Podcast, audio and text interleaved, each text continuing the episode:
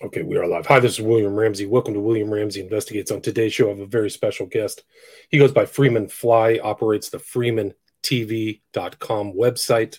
Uh, I talked to him about eight years ago about my first book, Prophet of Evil, and Aleister Crowley. And he reached out to me. I'm glad he reached out to me recently and invited me on his show. And we talked about my most recent book, Global Death Cult. So you can listen to that at his site, also uh, on my podcast, William Ramsey Investigates but he's done a lot of work since I was in contact with him. And we're going to talk about this uh, presentation, this PowerPoint presentation. I will put a link in the show notes for it. And the, the title of the presentation that he made is They Came from Another Dimension Aliens from Hell.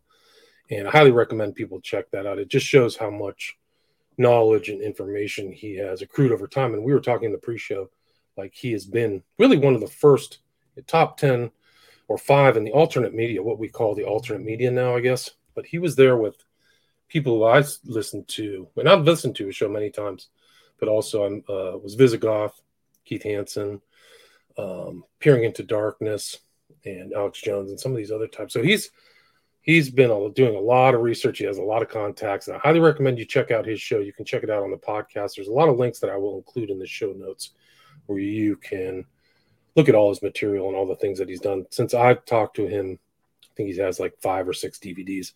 So you can check that out. But again, uh, his name is Freeman Fly. So Freeman, welcome to William Ramsey Investigates. Hey, thank you, William. Yeah. Awesome. So for people who may not have heard your name or are familiar with all your work, can you kind of just t- go through where you got started? I know you were kind of on like cable TV or, or uh, local cable channel and where you are today, and then talk about what led to you putting together Aliens from Hell. Sure. Uh, I am a cult classic. I have been around for 18 years on the web doing my my do, uh, but 32 years of research. Right, like uh, the television show was actually an accident. I was in Austin, Texas for South by Southwest in 2004, and um, just visiting for the week, just hanging out and I I went to this lecture at a mall. This homeless guy came to me and says, "You need to go to this lecture." And I'm like, "Okay." And I go and it's George Green, who was an ex Bilderberger, uh, the financial advisor to Jimmy Carter, things of that nature. And he had met with the Pleiadians at Billy Meier's Ranch in Switzerland and published their book. I think it was called um, something about the Rainbow Handbook, Handbook for a New Paradigm, right? And he published this book for them. Anyway, I'm at the, the, the lecture of George Green. He takes a little break, and we're outside just standing around with a bunch of people that were there for the lecture talking. And I started talking about the signs and symbolisms that I had been decoding throughout these years. And like one of them was to to tell people that Saddam Hussein claimed to be Nebuchadnezzar reincarnated. This was an open, this was no secret. He had artworks, he had statues, he had everything made of himself as Nebuchadnezzar. And then we came and we attacked him with the shock and awe. And the shock and awe campaign is a is a play on a Hebrew word. So uh to back uh, to back all this up, my family's uh, was deep into Freemasonry and all of this, and this is where my studies came from. But that's years prior uh, to this awe was a play on the word Shekinah, which is a Hebrew word for the Holy Spirit and is used in Kabbalah. And so the awe, the Shekinah came down and struck Nebuchadnezzar, Saddam Hussein, using the mother of all bombs, which was known as the Moab, which are the very people that fought uh, Nebuchadnezzar in the Bible. And the Moabites, right? It, yeah, I mean, look right. into it. Then Nebuchadnezzar is who's being referred to in the statement about Lucifer in the Bible. The only time they mention Lucifer in the Bible is in reference to Nebuchadnezzar. So I'm telling them these signs and symbols that I'm seeing throughout all of this. And this guy comes storming up to me and says, You need a TV show. And I'm like, What are you talking about? And uh, so he says, I'll write you a check right here and now if you'll go and sign up for Access Television. Now there was no Google video yet. There was no YouTube yet. There was nothing like that. There was access television, and that was it. You know, Wayne's World and Alex Jones. you know what I mean? Uh, so I I stood there for about five minutes trying to decide was I really going to put my face out there and start telling the world those things, and I I agreed in those five minutes. Said sure, I'll do it, and he wrote me a check right there on the spot. Turned out he was the city council member that created Access Television, the very one that Alex Jones broadcast from. And so next thing I know, I'm in the studio with Alex Jones. His show was right before mine. Oh, wow. And so it just opened this door. So instead of staying in Austin for a week, I stayed for five years and produced the Freeman perspective. And then Google came out. And so uh, I had a roommate secretly putting my videos up on Google. I didn't even know. And next thing I knew, I was a worldwide phenomenon. And now I've been on Discovery Channel, History Channel, uh, Alex Jones, uh, you know, all over the around the all, I'm in movies, all this stuff. But yeah, and and you've talked to so many people in those 20 years. I mean, some of the early people and that people still reference today, right? Yeah, the truth is, is I had a a a theory, a theory that I wanted to prove. And so my goal on the television show was to invite people on that could uh, help follow my theory. They didn't know my theories. They didn't know anything that I was, but I they were there more to lift up what I was trying to tell you about the world than actually interview them. I mean, I I wanted to, uh, but the the whole goal really, and I wanted to make it plain when I started that I was not a radio show host. I wasn't a host. I was a researcher presenting my peer reviewed science to you and therefore you could judge then and there live on the air whether or not I was giving you the truth or not. Interesting, right? So you were kind of going down the re- like sharing your research with the public. So all these things that you were like the earliest one to really go into kind of corporate logos, that kind of symbolism that right. mostly nobody really ever talked about, as far as I know and they still don't and they got it wrong right? This is one of my pet peeves because when i okay so just to understand how i came up with the corporate logo understanding and what these were uh, in 1991 I, I, went to college. I was in an honors uh, course called interdisciplinary studies which is the Club of Rome's indoctrination program. And so the very first book we read in IDS was uh, Limits to Growth, you know, and it was just this total programming sensation. But I was old enough already to know that this was all programming. So I was already well aware by the time I went to college because I was 25 when I went to college. But um, I learned, I, I met a friend there that was an occultist and he was deep into transhumanism already in the 90s you know he was ready ready for his brain chip all of that but he was a deep researcher into Aleister Crowley and Freemasonry and Rosicrucianism and Theosophy and all of this. I mean, he, he literally was Harry Potter. He lived in a closet in these people's house, sleeping on top of his library. Uh, but he was a genius, right? And so he's showing me these signs and symbols and, and all of the things of the occult, Kabbalah, magic, and Freemasonry. And I'm like, wait a minute. These signs and symbols are in my dad's top drawer. And he says, Well, your dad's a Freemason. Oh, ain't no way my dad's into all of this stuff. You're crazy. So I went home and I asked dad, you know, 25 years old. And I finally asked dad, So what is this Freemason thing? And he's like, Oh, He's never once mentioned it in his entire my entire existence. Now, I have been studying uh, Bigfoot and Loch Ness monster, Bermuda Triangle, and UFOs since I was ten years old. You know, I read all the books back in the day, and my dad never once mentioned that he was in Project Blue Book until I brought up Freemasonry in college and he said, Yes, you know, I'm a worshipful master of the lodge and raised, and your mom was involved. She was Eastern Star, she was Esther, and all this stuff, you know. And then he says, Well, you know, I worked with Hynek. I was stationed on a South Sea island, and anytime the flying saucers fly over, I'm the one who reported it. And I'm like, Wait a minute. So it turns out dad was on Killer One submarine with Jimmy Carter. They wrote each other when Carter became president. I don't know. Right. Like this is all, you know, I'm just being awoke to all of this. So right, wasn't Carter the nuclear engineer? Wasn't that his thing?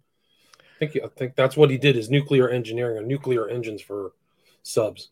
Yeah, he was the the commander of the sub that my oh, dad okay. was on, Killer One. It was the first killer submarine. I've got all the pictures of them on the sub together and stuff. I got pictures of my dad being raised in Freemasonry and Kaiserslautern. Uh, by some Bavarian potentate of Freemasonry. Like, who are my family? I don't know, you know, wow. and they're all gone now, so I can't even get any more. Uh, but so as I studied Freemason rituals, I studied them deeply. I have been to every Masonic temple in America, basically every Grand Lodge, I should say. And I've been to the Grand Lodge of Australia, the Grand Lodge of England, and I photographed and filmed all of this for you. So on my website on freemantv.com, you'll find my Flickr account and you can go and see inside all of these Mason temples and the George Washington Masonic Memorial, which is completely Hebrew and and and uh, Kabbalistic. You know, you won't find anything about America in the George Washington Masonic Memorial. You'll find Rosicrucians, you'll find Templars, you'll find Kabbalistic uh, Star of Davids and things of this nature. Uh, so I went to every Mason temple. I went to the Supreme Council of the 33rd, the Temple of the 33rd in Washington, D.C. Just accidentally stumbled upon it while I was at the WTO IMF protest in D.C. back in 99. Um, I stumbled upon the, the Temple of the 33rd and I wandered in and uh, the the lady there really took to me because she saw that I had the knowledge, and so she started taking me all over this, you know, secret temple. And then she leaves me in the Albert Pike room. And Albert Pike is the 33rd degree Mason that wrote Morals and Dogma, the outlining of the degrees of Freemasonry. And she left me in there telling me, now you're not really allowed to be alone in this room, but I'm going to be right back. So just stay here. So I wait there. She comes back with the glossary of morals and dogma and morals and dogma written by Albert Pike and, and my grandfather's membership card oh, and wow. going back, uh, you know, throughout my whole family. And so she gave me these and said, "Well, just take them." Just, just go. and then she wanted to show me the floor plans of the building, which is a mausoleum, right? It's it's a death house. But it's a huge edifice, right? It's almost like a ziggurat in Washington D.C., right? It really yes. stands out. It has the huge sphinxes out in front and everything. Exactly. But it's in I, the I neighborhood, when I, you know. No, right. It's weird. I remember one night I was out in DC and I just looked at it with marvel. Like, what is? I'm not. I don't have a uh, Masonic background or anything. Like, what is this thing doing here? And how somebody put lovingly uh, designed that architecture and everything like that. Now that I'm older, I kind of understood a little bit of what I was seeing, but it is so nice. Like somebody put 10, 50 million dollars into that building. Yeah. Oh yeah and it's based off this ancient mausoleum, uh, which is you know where you bury people. right. uh, so it's literally a death house where they go and do all their their rituals. I went in there. You can see the film in in Aliens from Hell. All of the video that I took, uh, you know, is in there, so you get to see the big black Belgian altar there and all the things that go on inside of this serpent encrusted temple. I mean, it's really isn't, creepy. Isn't there. there. a plaque there like the Bushes have donated a million dollars to it or something like that? I think it was Tom Horn that. who saw that. Yeah, Tom Horn talks about that.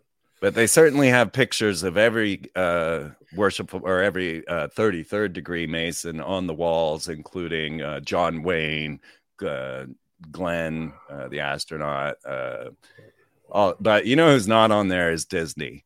And I'm just going to state this plainly, guys. There's zero evidence to state that Walt Disney was ever a Freemason. And I'm I'm coming at you like an expert because I know and I've studied it. I've read every book on Disney.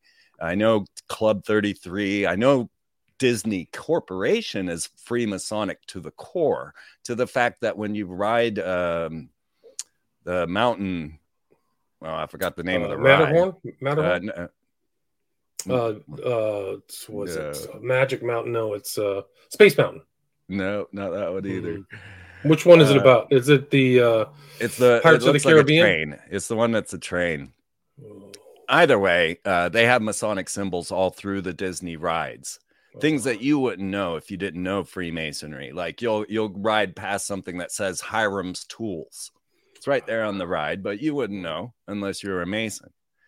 So, in the same way, as I studied these rituals, as I studied how they all circled the altar, uh, what was said, what was done, and then the symbols that recognize or represent these actions of the ritual that you, they go through a death and res- resurrection ritual. You pretend to be Hiram Abiff, uh, the great builder of Solomon's temple, and then you die. They kill you in the ritual, and then you're buried in the rug and uh, rolled up, and then they resurrect you with the the grip of the lion's paw, and you're raised to the pentagram or to the G, and uh, told that you need more light. Uh, so these rituals are then signified by different signs and symbols around. And so the pentagram, the shell, these are symbols of Venus that they would use. And that's where you get, you know, Texaco and Shell gas station. The canted square, which you would see on Dell or on Enron or, uh, you know, just a, a square turned on its point. That is a symbol of the 47th proposition of Euclid, and it represents their circling the altar. So as I'm driving around, I'm starting to see every sign, you know, a whole new language opened up in front of me, and I, you know, realized what these these were signs of allegiance Okay. A lot of people say these corporate logos have like magic powers and they're taking over or whatever. I mean, there's a bit of that, you know, when you get to, to thought forms and egregores and things of that nature, but they really are signs of allegiance. It's like a secret handshake or a secret position. It just lets those in the club know who's in the club. And so that's why certain businesses like Starbucks suddenly rise to the surface because the sign and symbol of the Starbucks is well known to every Freemason, you know, and, right. her pentagram, her shell, and even the fact that those are her legs behind her head, not her hands, uh, because it's all about the, the generative process or sex and sex with the fish people was definitely one. So that is what you're, you know, so that's how those came into being. Then David Icke took my corporate logos homework, put it out, and called it Illuminati corporate logos, mm. which hmm. then confused the entire story. Because I'm going to say it to you plain, folks. The Illuminati never once used the eye in a pyramid as a symbol. It's not an Illuminati symbol, it's a Freemasonic symbol. And so he basically, without realizing it, not even knowing that it was my work, uh, altered it, altered the story, and all of a sudden I had to change all my my titles to Illuminati because nobody was googling Freemason. You know what I mean? Right, right, wild. Yeah. yeah, and there's others ones. I think you did the chevron too, the square on the square, right? Like right. a lot of and Windows. Yeah, so all this stuff altar. Is, yeah. Yeah, you're just being exposed to it. Yeah, isn't it like with their theory that you put those out there and it's like um, sigilization almost, like you're putting the idea out so other people recognize it, but it's supposed to do some kind of magical function. I don't know. Something yeah, I'm not of that theory. I, am more of hmm. the signs of allegiance theory. Gotcha. Although I do study magic in depth. I've never practiced ritual magic, but I've interviewed many magicians and I've gone to many lodges and tried to understand the purposes of magic. I mean, when you look at high ritual magic, you find all of the smartest people on the planet doing it, studying it, researching it. It's been around for thousands of years, you know, so you can't just cast this off. And what I found was a lot of Christian patriot type people that were investigating the occult immediately went to, well, it's Satan and didn't look any further. I wanted to know like what really was behind magic. I can't say that I know, but I've got some ideas. Um, right, but I would think that it's a component of the occult. I think I think that would be fair to say.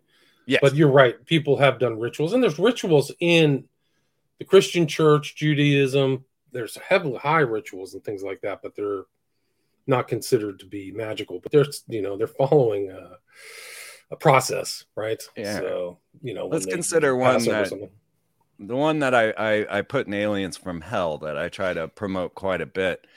Uh, the symbol that I, I I'm as you start to study the ritual magic, you find that a lot of it has to do with communication with interdimensional entities. I mean, that's basically what you're going into these for. And part of the magical process is to invoke that entity. So everything about your magical process has to be prepared. You got to have the right sense. You have to have the right colors. You got to have the right clothes, you know, all of these particulars to channel the brain into this particular frequency. And so one of the ones that I came across, all right, the OTO, this is the the the cult of Crowley right? This is the Ordo Templi Orientis. And what that really stands for is the Order of the Eastern Templar. And it's the Templar and um, that that formed into Freemasonry. The Templars were banished on Friday the 13th, right? Tomorrow. Uh, Jacques de Molay. Yeah, Jacques exactly. But they really went and they infiltrated Freemasonry at this point. The Templar did, but they're the ones who created our banking system and how we fiat currency and all of that.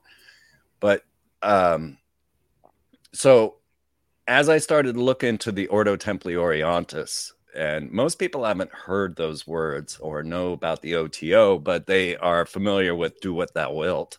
They're familiar with Crowley, uh, but they're not really familiar with the organization behind it all. And these guys, they go in and and they perform sex magic, right? And this is how Pauline Pierce went out and had sex with Aleister Crowley and produced Barbara Bush. Now, if you look at Barbara Bush, you'll see clearly that she is Crowley's child. And then she was handed off to the head of the uh, uh CIA, H.W. Bush, right? Uh, but very young too. I think she was either only like 15 or 16, so it was kind of an arranged uh, arranged marriage. Well, sure, yeah, she was Crowley's daughter. I mean, you got to give her to the head of the CIA. But then I got deeper and deeper and found this thing called Typhonian magic. And Typhonian magic is the magic of uh, the OTO that uh, channels extraterrestrials and interdimensional entities. And uh, Kenneth Grant, you can find his work and, on the Typhonian magic. Now, Typhon is the beast, right? It's the beast of the Bible. Typhon exists in the hidden realms of the abyss. And this is the place that all magicians must pass to get through. And actually, that's where the numbers 9 11 come from, but we'll get to that. Uh, so they have a symbol. The the the Typhonian order and and beyond go have a symbol for the mark of the beast, and it's uh, for extraterrestrial communication and through this ritual magic. And the mark of the beast is an O and an X. So now start thinking about how many times you've seen an O with an X, and it's uh, you know brand X of of Russell Brand. It's the X uh, operating system of Apple. It's Xbox. It's uh, it goes on and on. You can just find this OX symbol everywhere in this technology. Even in Ethereum, in cryptocurrency, every Ethereum wallet begins with OX. Uh, wow. So this is the the symbol that they they use as the mark of the beast. And the order that is doing this is channeling interdimensional extraterrestrial entities uh, through ritual magic. Wow. I'll see if I can show people this. This is what it looks like. Um, but I know I know that thing from Crowley's Seal of Babylon. So you'll see the Seal of Babylon right there. All the 77s spelled kabbalistically with the O and the X right there at the top. Oh, at the top, yeah, yeah. And even Rex Diabolus Church of the High Priest of the Church of Satan has it embedded in the back of his skull. Oh wow! I was really surprised that he knew. Uh, but so this is it. big to them, you know what I mean? And that's the guy who supposedly put together the X Men adopted this into the X, one. and that's mm-hmm. from kind of the occult underground of New York City. Like apparently that guy was friends or uh, associated with Peter Levenda. I don't know if you hung out with him, but it was the Magickal Childe was this kind of a cult bookstore. Um, but yeah, they uh, Levenda tells stories about that, about the origination of uh, the X Men. Right. Yeah, that was one I forgot. but yes, there you go. Everywhere you look, you know, this mark of the beast. So I tried to then take this understanding to the high sciences because, or to the modern science, because that's where things are going, right? So, of course, CERN with their 666 logo and their ability, you know, they're saying they're going to be opening a portal to another dimension. If you actually go and look at Project Bluebeam, by Serge Monast. And you see what what Project Bluebeam was actually saying. Yeah, Dad was in Blue, Blue Book though. My dad did chase flight officers of the government. But Project Blue Beam by Serge Monast, you might find there where he talks about because sometimes this is left out. Uh, everybody knows about the fake alien invasion that Blue Beam talks about, but very few discuss what Blue Beam was really saying which was the transmission of demons into your soul using fiber optics. Wow. I didn't know that. Wow. Yeah. And so you start to look into this puzzle and you try to figure out how this could be possible, right? So CERN says that they're opening portals to the other dimension. They have 666 on their logo and they have Shiva uh, as their their sign and symbol before that. Yeah, I really think they changed the Wikipedia article because I've been talking about this for so long. Uh, it seems like they erased those erased bits. Huh. It's very intriguing because I haven't been able to find it again since. Uh, since unfortunately, Wikipedia isn't reliable at all, and they have all kinds of editors on there doing all kinds of. They have AI bots that battle one another over what is reality. Uh, that's the truth. Right. But this guy was like a conspirator's uh, heavy duty kind of like uh, researcher in the French world, right? Yes. I mean, I wonder if these are all translated to English. I doubt it. Huh. Yeah, I have to look deeper. but so looking into this puzzle, you start to to see the sciences coming together that might make this possible. And so CERN saying that they could open portals to another dimension and then having the grid system, their computer system that's capable of exabytes of information being transferred, that's enough to push brain. You know, if you have the Blue Brain project like uh, Henry Markram's Blue Brain project, you can you can generate a mind using exabytes of information and and the grid of CERN is capable of such. But so what happened is they sent uh, the day the Earth stood still to Alpha Centauri. It was simulcast while it was in the theaters as people were watching the day the Earth stood still with Keanu Reeves. The, they were simulcasting that using the deep wave guide antenna array in Cape Canaveral to send it to Alpha Centauri. And it took four years for the film to get there. Well, it showed up in Alpha Centauri. If you want to check out the day the Earth stood still at Alpha Centauri, uh, the, the it, it arrived at Alpha Centauri December twenty first, twenty twelve, because it took four years for it to travel that distance in space. Interesting. Uh, Alpha Centauri. Centauri. and they also sent a Doritos commercial to Ursa Major using the EISCAT antenna array. Yeah, you might want to just go to all instead of images. Sorry. Gets extraterrestrial release that one. Mm-hmm. Broadcast there it is. Broadcast to outer space. There it is. So Klaatu Barada Nikto. That's the yes, Klaatu Barada Nikto. I mean, if you were going to send a movie to an extraterrestrial race, which Alpha Centauri is considered the closest inhabited solar system to ours, uh, would you send them the day the Earth stood still, which promotes that humans are so evil that we need an AI to come here and destroy us all? Unless you can say Klaatu Barada Nikto.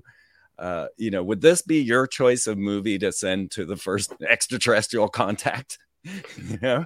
No. no, no. But they also sent a Doritos commercial to Alpha or to Ursa Major using the EISCAT antenna array. Hmm. So what I'm pointing to, out to you here is their testing of sending large data packs to distant stars. Right? So to be able to send 4 gigabyte movie to Alpha Centauri or to send the Doritos commercial to Ursa Major, um, they are they are using ionospheric heaters. Okay, so let's just think of how deep ionospheric heaters go. Uh, HAARP, right? Everybody's well aware now of HAARP, but I did make the very first documentary on HAARP. I made the very first documentary on chemtrails. Uh, you know, the uh, at the beginning of all of this, but HAARP has the capability of these deep space transmissions, uh, making a, a shield around the, the country if necessary. You know, the, the, they tested it as a meteor deflection shield, things of this nature. And there just happened to be a meteor that hurtled right towards the HAARP facility on the day they were testing it. So we got to question that. Um, are they hurtling meteors at us? Is the question, right? Yes, yes, they are. Yes, they are. Uh, the X 37B, the robotic space plane that's been orbiting our planet for a decade, uh, is absolutely capable of doing these things. So, um, so we get to this point where they're they have CERN, the capabilities of trans and uh, you know uh, of mind transfer technology and the grid system, the opening of portals into other dimensions, and then the EISCAT uh, ionospheric heaters capable of sending data packs to distant stars. And you find that on the day Barack Obama showed up in Norway for his Nobel Peace Prize for extraordinary efforts, whatever the hell that means, uh, there just happened to be a massive, massive spiral that opened up, which we know of That's as right. the Norway spiral. I remember that. All right. So that just happened to be the day Barack Obama showed up in Norway for his Peace Prize. Now, I've done a lot of work on Barack Obama and who he is. And I just want to say this real quick is that Barack Bama in Hebrew means lightning from heaven, which just happens to be the description of Satan in the Bible, right? Lightning from heaven. Barack I saw him fall like lightning from heaven. Right. That's what Christ said. Yeah. Yes. So just pointing that out. We'll get we maybe get to who Barack actually is. But so this happened, right? This Norway spiral. And of course, I had already been covering these spirals for years. You can go to my website to freemantv.com. You can get my flash drive with all the ancient Oracle shows, and you'll find me talking about this stuff long before this ever happened. And then when this happened, I was already ready for this information. So, what we have you see there is a rocket launch from a, an ICBM launched from a, a, a Russian submarine on the White Sea it launched this rocket up into the atmosphere there, and then it started to spew aluminum oxide out of the side of the rocket, which made it then spiral. And this hmm. spiral then was pulsed over the EISCAT ionospheric heater, right? The one that had sent the Doritos commercial to Ursa Major. And at this very moment, CERN was at its maximum power. So we have Barack Obama standing there. we have this going on over it. The Russians denied having any involvement with the spiral. They did finally admit that, yes, we did launch a rocket, a nuclear capable rocket over your president in Norway uh, on that day, but we had nothing to do with this spiral, they said. So, uh, you know, that story is still convoluted. It is amazing though, but I mean, there's strange things about Obama, like his speeches in Europe, his name, his background, the Berlin thing, yeah, Berlin thing, yeah, just like so many curious elements to that guy. Missing. All time. right, br- bring up the Pharaoh picture. Let's do it. Let's do it. All right, let's go. All right. Now let's be clear. Cloning began in the early 1900s. By 1904, Spemann was already cloning amphibian salamanders in 1904. All right. Cloning, he was doing this using a hair off his baby's head and hand blown glass tools. Okay. Cloning is not difficult. It is not some high science. It really can be done in your kitchen, you know? Um, so when people hear of human clones and they think, oh my God, cloning, well, you've been eating cloned cows since 1984. All right. I mean, go look up the FDA regulations on cloned animals. You're you're eating clone cows. We're cloning pets, right? Your pet dies and you go get it cloned. No problem. Just go over to Clonaid or uh, Life, right? And get yourself your pet cloned, right? So cloning is not this like high science or scary or anything. They've been cloning since the early 1900s. Even when Dolly was cloned, uh, it, it, it, Ian Wilmut did not think anything of it he actually named Dolly after Dolly Parton's breast, right? He, he wasn't expecting to get any sort of recognition out of cloning Dolly. The reason that they found it so fascinating was because it was an adult stem cell. And they didn't think that you would be able to get a clone out of an adult stem cell, only uh, you know, from from DNA, from from bone marrow and things of that nature. They didn't think they could just take a cell. Well, it turns out that mummification – saves a viable cell for cloning. So there is an article in Science Magazine, and it might be there in the link. Um, I think it's that link right there that your mouse, the, the next one. Oh, no, that's it. Okay, they've actually changed the article now, and they give you this little secret one. But um, uh, so, what this article shows is that in 1985, they cloned three mummies. And this was absolutely fascinating because there's some secret to mummification that allows a viable cell to live for thousands of years and is capable of being cloned. So they cloned three mummies from the 18th dynasty, which just happens to be the dynasty of Akhenaten. Now, Akhenaten was the founder of the Rosicrucian magical order. He's the secret head of Freemasonry. He is the creator of monotheism, right? Right. And He's a huge figure, yeah. Yeah. He turned Egypt on its head, started Amarna, uh, created this whole new religion of the Aten, and had uh, his serpent deity of destruction is Satan, Apophis. And he, he uh, so Akhenaten was a huge factor. As a matter of fact, if you were to read Manly P. Hall's Secret Destiny of America, uh, this is a 33rd degree Freemason.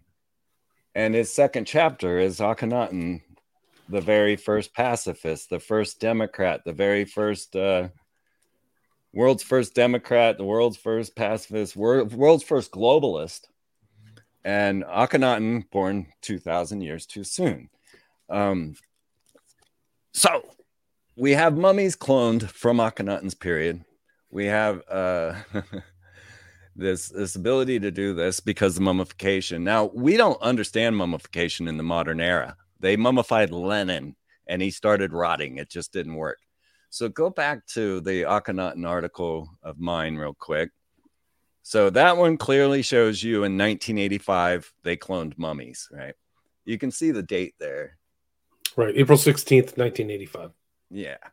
And that's when they, if you read through the article, they cloned the mummies. Now, that does not mean they brought them to life. That means they took the cells and they created more, right? That's, um, you know, stem cell generation. But it wasn't supposed to be possible with a DNA sample that old. And so that's why this was so uh, astounding to scientists. But so then I start putting together, go back to the Barack Obama, and I start putting together that Obama looks an awful lot like Akhenaten. He does. So I start to put this idea together, but I can't prove it because they have not announced that they have Akhenaten. They they they they found KV fifty five tomb uh, back in the early 1900s, uh, Howard, and and found found this KV55 tomb, and within it they found all these mummies. But you know when they sent Akhenaten's uh, body parts to different scientists, it, they couldn't determine it was whether he was a man or a woman. Uh, so there were a lot of cross things. No one knew if they actually had Akhenaten or not. Well, after I put together all of this work, uh, now, if you look at Michelle, the picture next to Akhenaten, half of that face is Michelle Obama's high school photo, and half is Queen Tiye, which was Akhenaten's mysterious mother. Right? She was a total mystery to Egypt, and she really was the power behind the throne. It was Queen Tiye. I mean, Akhenaten was 18 when he became pharaoh. Queen Tiye had been running this place for a long time. They believe she was Syrian, but nobody really knows where Queen Tiye came from or how she became pharaoh. Uh, but it was her that raised, you know, she she raised King Tut, right? Because that uh, Akhenaten and Nefertiti were the parents of of King Tut, or but uh, Nefertiti was the mother. They had birthing mothers back then. But so I even, if you scroll down, I give you the two images of Michelle, you know, Michelle's high school photo and Queen Tiye's photo there. And the one next to that is Beyonce with uh, Nefertiti, who was Akhenaten's wife. And you'll find the article there of Barack Obama having an affair with Nefertiti, I mean Queen, I mean uh, Beyonce, yeah, who has her own religion. If you don't know, there is a Church of Bay uh, so she fits the for the this platform for perfectly. But you can literally take those two pictures of Michelle as a high school student and Queen Tiye and put them on your computer and split them in half yourself. Just do it yourself. Uh, just one over the other, and you could do this. So they're identical, right? So I'm trying to make this point. I'm really trying to prove to the public that, hey, I really think the Obamas are clones of Akhenaten. And then when you see Akhenaten, you always see him with his two two daughters. And so I was like, well, let me go look at the daughters. And uh, Malia and Sasha are identical to Akhenaten's two daughters, Meritaten and the other. And they're identical, right? I didn't have to do any work. I think if you scroll back up, you'll see them. Oh, well, then you get to their Secret Service names, which you're looking at there. Right. Um, the Secret Renegade, Renaissance, yeah, Radiance, Rosebud. Yes. So Akhenaten was known as the renegade pharaoh. Renaissance means bringing back to life. And then radiance of the Aten, his god, is what uh, is also in that picture. And then they're offering the rosebuds up to him. So renegade, renaissance, radiance, and rosebud were the Secret Service names for this cloned family. Now, what had really shocked me and most of my listeners, anyone that was paying attention, was that Zahi Hawass, the head of the, the Giza Plateau at the time, before he got fired for taking sexual favors and bribes. Oh, don't show that photo. That one got me banned off coast to coast. No, I'm, just kidding. But it is the reason I am banned off coast to coast. Um, but so Zahi Hawass suddenly announces, Hey, we built a DNA lab under the Cairo Museum. And I just, I, I wasn't going to tell any of you until now that we have Akhenaten's DNA. We have Queen Tiye's DNA. We have the daughter's DNA. We have Nefertiti's DNA. This was all a national security secret up until that moment. So this is 2009.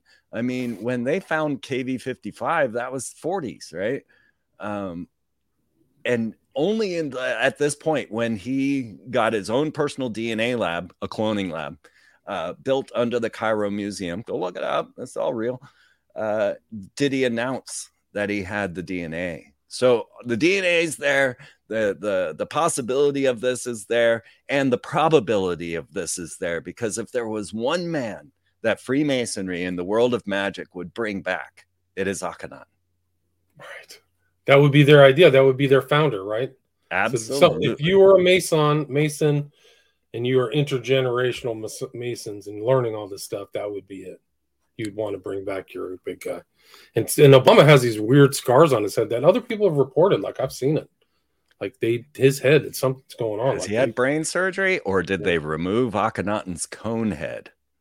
Right, because Akhenaten wasn't just strange for his religious beliefs and turning Egypt on his head.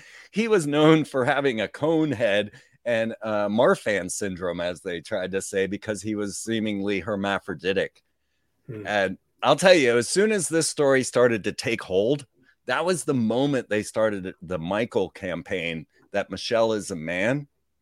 Hmm. And that just disrupted my entire campaign of trying to bring this to light because all of a sudden everybody was just like, you know, Michelle's a man. The, the idea of cloning was out the door and no one would listen to me anymore.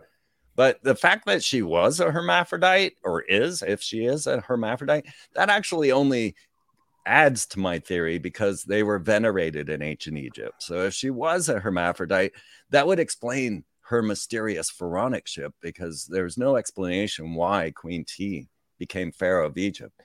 And she's never even heard of, you know, nobody knows that that's King Tut's mom. you know what I mean? Who knows that? No, nobody. Nobody. Or grandma, actually, grandma. But Obama, his background, he has strange gaps in his times and things like that. Like there's missing time. Nobody ever saw him at Columbia. How did he get all these accolades? He's had accolades his whole life given to him, like the Peace Prize. Like he didn't, he was involved in any peace negotiation. Very strange. And he wasn't the only other clone either. Yeah, there's one of them in Indonesia that's doing Barack Obama commercials. no, really? he didn't just make make the grade, you know, like uh, Multitude or what was that movie where they make all the different clones of the person, and some of them are stupid and some of them. Oh, are... interesting. Like Boys from Brazil or something. Well, there's that's that. That's a whole nother story. That's how we get to Danny Lin. Uh, who's, who's Danny Lin? I don't know. Who's that? That's the Anna Nicole story. Oh, I don't know that. that's that's another deep one. You guys will have to go to my Rokfin and and, and dig deep into all of this. But Oh, Danny sure. Lynn, uh, Anna Nicole's daughter, is actually the spawn of a boy from Brazil, Prince Frederick von Anhalt, making Danny Lynn, who received the billion dollars from the Nazi oil tycoon J. Howard Marshall. Uh, with you know the old man that uh, Anna Nicole was mar- married to was a Right, Nazi yep, oil yep. tycoon.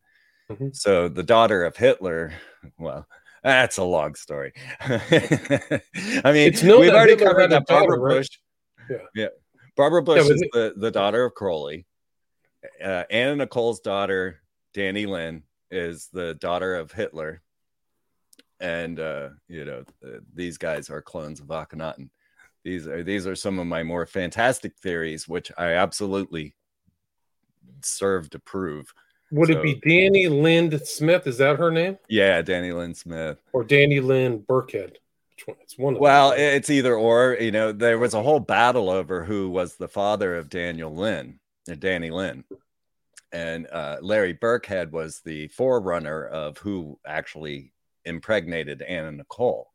But there was this mysterious character, Prince Frederick von Anhalt, who is a known Hollywood uh, personality who was married to Zsa Zsa Gabor and kept her locked up in his mansion with a padlock. This is well known, documented. There's no secrets to this. Uh, so Prince Frederick von Anhalt came out and he claims it was him that impregnated Anna Nicole. Uh, on one of those nights that no one knows uh, what really happened, you know, the the secret sex ritual nights that they brought Anna Nicole to. Uh, well, Prince Frederick is claimed to be one of the genetic experiments that recreated Hitler. Oh, okay. So uh, they used Hitler's semen and impregnated Gretel Braun and produced Frederick von Anhalt. And then he's the one who claims to have impregnated Anna Nicole on that night. And then Danny Lynn was given, you know, Danny Lynn then therefore would be the granddaughter of Hitler. And then she's given 93 billion dollars or uh, 93 million or a billion. I don't remember how much it was but from the 90 oh that's where 93 is coming in. The 93 year old man that Anna nicole was married to uh was a nazi oil tycoon. So basically what i'm saying is hitler's granddaughter got all that nazi oil money but she just happened to be the ritual daughter and then taking that to the ritual aspect if you see what happened to danny lynn after she was born, she was brought into the hospital room with her brother Daniel. And um, let's see, how did it go first? So Daniel drops dead in That's the right. hospital room, and that's the death of the firstborn in the ritual. Then Anna Nicole dies in the bed with Danny Lynn present, and that's the death of the goddess. So they had these two death rituals in front of Danny Lynn. She was put through this before she was then given to Larry Birkhead and given the the money from the oil Nazi oil tycoons. Wild, right. That's how Those wild are- reality Yeah, is. but those two deaths are super suspicious too, like drug overdoses at the same time, like with yeah, a week of each other. And Stern and this guy's crazy, creepy guys around there. Just like that's another sus story too. it's a long story, and I have a whole film on it. Uh, definitely, you want to see because uh, What's the title of that film? Anna Nicole, Britney, and Mind Control. Oh wow, wow. I Yeah, just like saw a picture. Yeah, I came across a picture of Britney with this girl who was brought up in the whole Balenciaga scandal. I was just shocked to see that, but she was with uh, that one girl that was uh, with Epstein, pictured with Clinton. Hmm. Forgot her name, but she was, and then she became some kind of like promotional person for Balen- Balenciaga. You ever hear that story?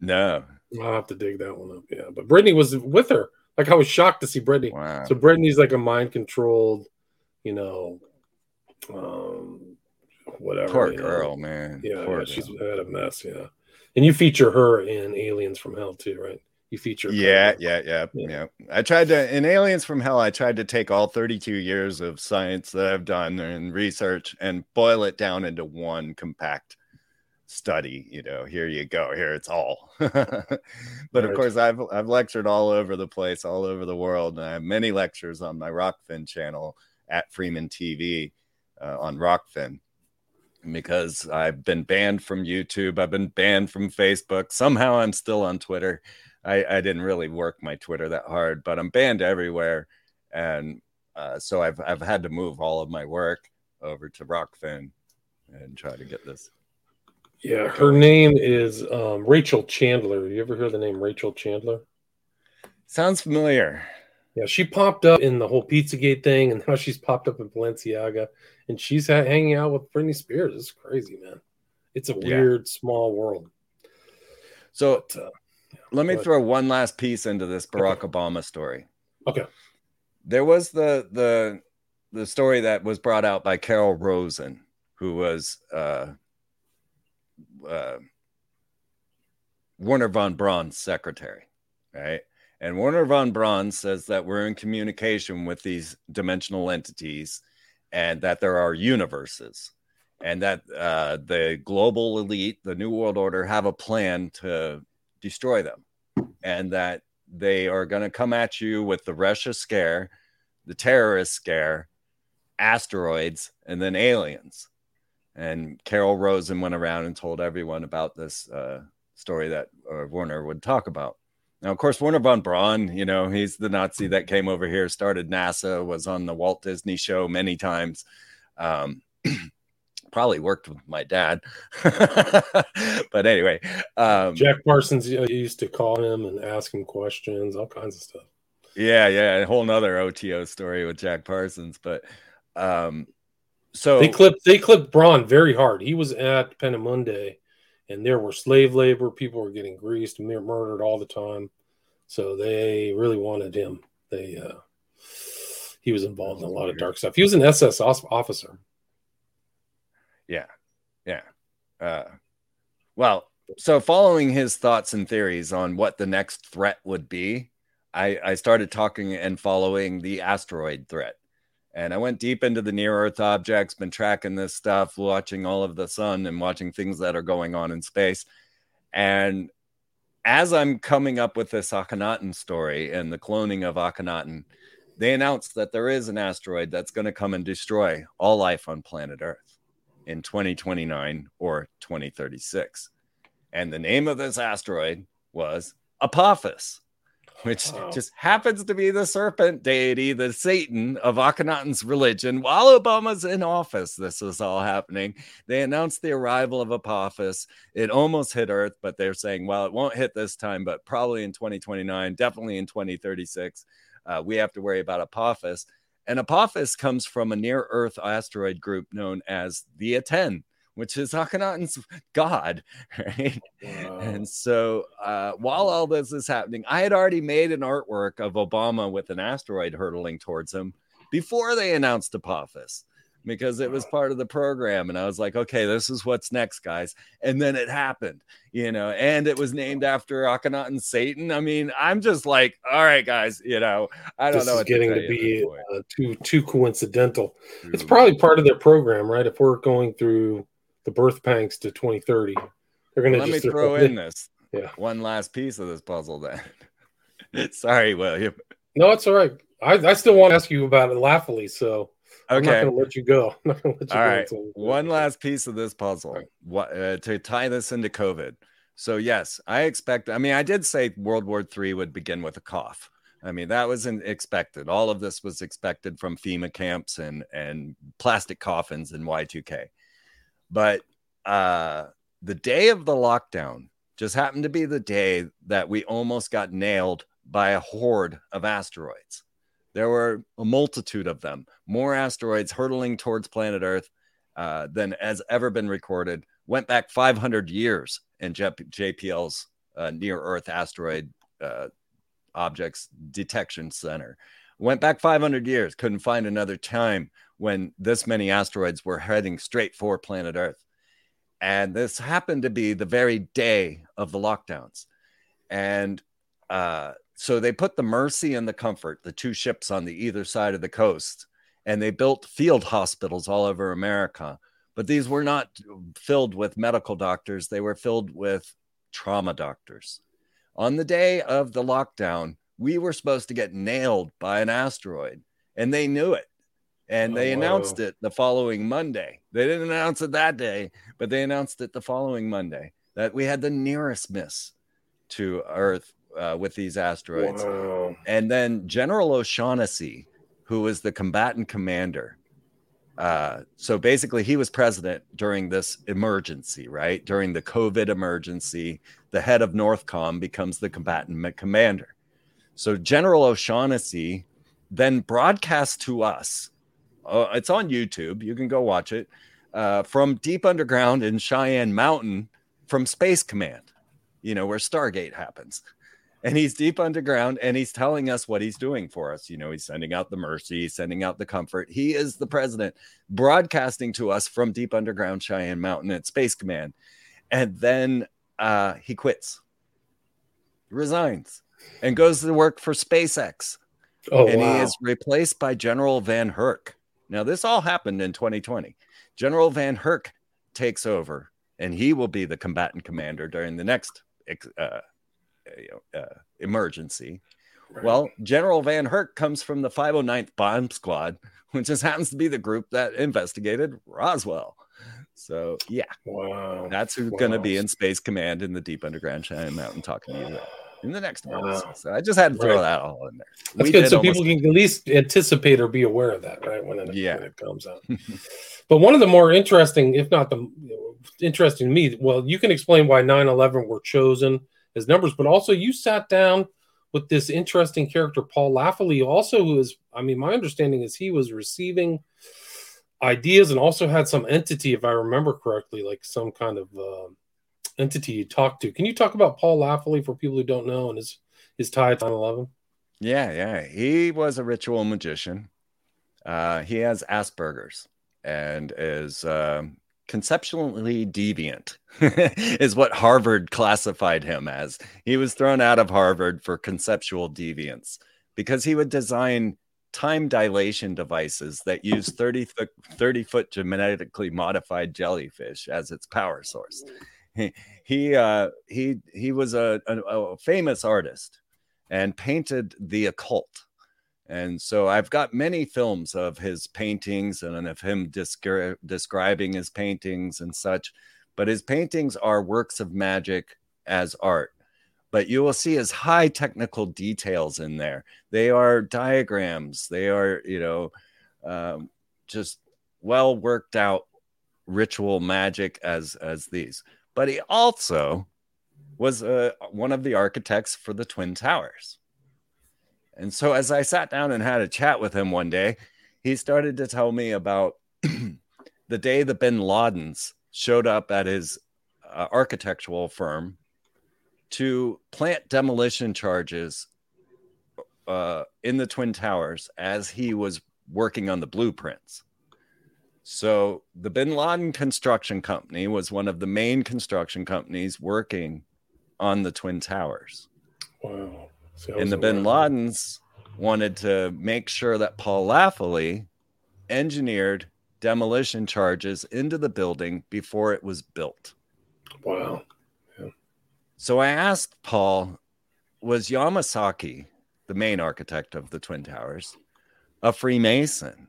Or were the Twin Towers symbolic of the Masonic columns, Jachin and Boaz? And he said, No, no, Yamasaki's a straight arrow. He's not into any of this occult. Actually, they designed these as representations of the Rockefeller brothers, and that's why one building is six foot taller than the other.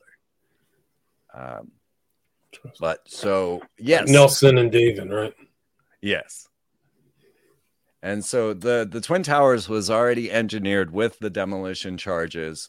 On the weekend before 9 11, they went in and they shut the twin towers down and then all of this dust started spewing out of the vents. And this was as i believe as they went back in to replace the demolition explosives because they wouldn't have lasted since the 70s uh, they would have to go in and all be replaced. So that happened on the weekend before 9/11 when there was the mysterious closing of the building and all of the dust shooting up out of the vents. Right. That was all reported too, right? Yes. And that was reported. And why do you think 9 11 are important numbers? Okay, well, this takes you to the Kabbalistic tree of life because when you're defining and looking at magic, you you have to always use Kabbalah. Now, Albert Pike, who wrote Morals and Dogma, stated that Freemasonry is Kabbalah over 70 times in Morals and Dogma. So when you start to study any of these type of things, you must go to Kabbalah to understand what they mean. And so, and if you can bring up a tree of life, it might help. Yeah, let's do it. Uh, there are 10 nodes on a tree of life. Man, there's some weird stuff going on. I've been having these.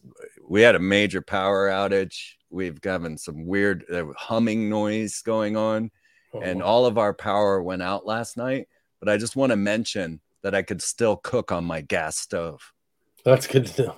You may uh, not have, have that opportunity in the near future. Exactly. exactly. I could warm myself. I could feed myself. I could heat up water. All of that with no and no electricity, guys. Just just letting you know that happened to me last night. Massive power outage, but there's some weird stuff going on right now. But of course, there is a solar flare that's uh, often it's it's Earth directed. It might have something to do with that. Um. Okay, so we're looking at the Kabbalistic tree of life, and you've got your pillars, right? So the left is uh, Jachin, the right Boaz, um, pillar of mercy, the pillar of comfort. Or uh, I'm getting those wrong, but anyway, you've got your three pillars. The center one is actually designated as G, and I believe that's what the Masonic G actually stands for. And so the center column is the most direct path from earth to heaven. So at the bottom, you have Malkuth, which is the earth, and at the top, you have, uh, gonna forget all of a sudden, what the top is. Kether, Kether. Kether, thank you. And that's heaven, right? That's God. That's the 10, the one, the zero, the unification of opposites. It's the the all. But there is a hidden Sephirah in between earth and heaven that's not shown there. And it's the ninth Sephirah uh, or Sephirah uh, hidden, which is the abyss. And that is the one that is, uh, you know, the dangerous one, where the souls of those that died insane, what the O and X stand for, where Typhon lives, all of that is in the abyss. So from to go from heaven to earth or earth to heaven, you must cross the abyss unless you take the more, you know, if you don't take the direct route. But the direct route is the G path, which is what you'll see on the Masonic compassing square. Um, so you have 10 Sephiroth there when you become a magician, you go one more tree of life above that. So that would technically be one would become 11, right? If you added one more tree of life on top of that one. Right. So to go from nine to 11 is skipping God and is a symbol of Luciferianism. So if you can go from one tree of life from nine to the magician or sorcerer at 11 and skip 10, then you are a sorcerer, a black magician. You have reached magic without. So that's what 9 11 means in Kabbalism. And that's why you see it on Neo's passport. They weren't uh-huh. projecting towards the Twin Towers. 9 11 had always been a symbol for them of Lucifer or of black magic. And so when George H.W. Bush in 1990 brought up the New World Order for the first time on 9 11, that wasn't coincidence. Right. And that was 1990. Right. right? 11 years, right? Yeah. 11 years to the date of September 11th. Exactly. Wow. So it has always been a sign and symbol to them as far as uh, that goes. So when people are trying to say that, you know, they were projecting the Twin Tower event, no, 9 11, you know, the reason it's on Neo's passport is because Neo of the Matrix is Lucifer. he is saying it. He says it's all light, right? That's the quote. Uh, he is Lucifer. That's why he has the 9 11 on his passport, not because they knew their twin towers were going to explode. And that was 1999. 1999 was a heady year for movies. There were uh, really important films that came out then. Yeah, but yeah, but the yeah, well, that's good. I mean the the Twin Towers were 110 stories, right? They were a big 11, like you can see it as an ideogram. So there's a lot of things going on just with the. Well, I mean, I don't know how much Laffoley got involved in that, but yeah, he was just the architect, you know, and uh, he was just assigned a certain number of floors. Wow, this storm is really coming in. William, was I he... have to use the restroom really bad. Okay, yeah, go, yeah, go ahead. Right. I mean, do you want to just end it? Do you want to just wrap it up, or you can go? I don't know if I can wait. Okay, go, go. I was trying. Yeah, it's okay. Sorry. Sorry, go. Sorry. Um, yeah, check out his. I'll put the link to the Laffoley interview. It's somewhere in Freeman's archives. It's really interesting. But I'm my memory, uh, if my memory is correct, Laffoley had contact with some kind of like weird demon frog god or something like that. Like he was definitely talking with entities, if I remember. But that's a really good article. And he Freeman has done a ton of shows. I mean, I think you can just go through this uh, his archive. I've listened to some of these. I forgot the guy. There's John Irvin. I've interviewed Chris Knowles. One that I listened to was I can't remember right here, but you can see this online here. You can check out his Rokfin. I'll put a link to his Rokfin. Wayne McRoy, the Demic of Pan. That was a really good one. I listened to that. Um, but yeah, he's been around. Sean Stone. Tons of archives, long archives. I listened to this one yesterday, The Nihilist Generation. Darrell Hamamoto. That was interesting. So there's Tracy Twyman. I did a show with her. So yeah, there's a lot of lot of great archives uh, here, no question. Somebody asked in the show notes they want you to talk about this is a cult priestess. What movie would Freeman send to the aliens? there. What movie would Freeman send to the aliens? Did he notice Aleister and Alien both have a line in them? Aiwass. He mentions Aiwass in this Aliens from Hell show. There's no doubt about that. Yeah. Did you hear that question, Freeman? Uh, what movie would I send to Alpha Centauri? Right. Um, maybe The Beautiful Green, which is a French film, La Belle Verte. Let's see. Why that one? Um, because it shows how amazing and wonderful humans are. Uh, and then it shows how crazy planet Earth is. And it, uh, it's it's a movie about a group of extraterrestrials that are going to come. You know, they're trying to send emissaries down to Earth, and uh, nobody wants to go. and they finally uh, get a couple. There's a couple of brave souls that decide to come down to Earth. But as you're watching this intro and and the, you see the beautiful humans doing all their great stuff, you're like, wow, I really want to live on that planet. And then you realize, wait, I do. These are humans and Earthlings after all. Um, but you got to be a really speed reader to keep up with the French. Gotcha. Um, Interesting. That, I've never heard of that movie. I don't know as far as Hollywood films. I'm looking around because I have a plethora of films, uh, movie posters on my walls. I collect them like my foil here, my favorite. Yeah, your afternoon with Paul Laffoley is on your Rokfin, so you people can check that out. I'll put a link in the show notes. Cult yeah. Priestess, Priestess just put that up. But did you did he talk about this being that he talked to? Did that come up at all? Do you remember? Hi, Corinne. um, I just had to say that. Uh, did did we talk about Aiwass? Yeah, uh, yeah. No, uh, did you talk? Didn't Laffoley have some entity that he was in contact with? Is that right? I don't know. No, okay, I didn't well, discuss okay. that. Okay, yeah. okay. I thought I heard that. Um, but he was a fascinating man. It's so sad that he's gone. Oh my God. All my friends that are gone Jim Marrs, Texe Marrs, Paul Laffoley, Jordan Maxwell. You know, these were all close friends of mine. And, it, you know, I'm like the last one standing, except for Alex Jones. But I got a decade on Alex, you know, I'm older than Alex. Okay. Uh, so I think I'll be passing before he is, although I don't know. He's definitely working his ways towards a heart attack. Uh, but you know, I worked on. I, I did produce uh, turn seven of Alex Jones's films into DVDs. So if you actually own any of the Infowars films, if you flip it over, you'll see my name on the back.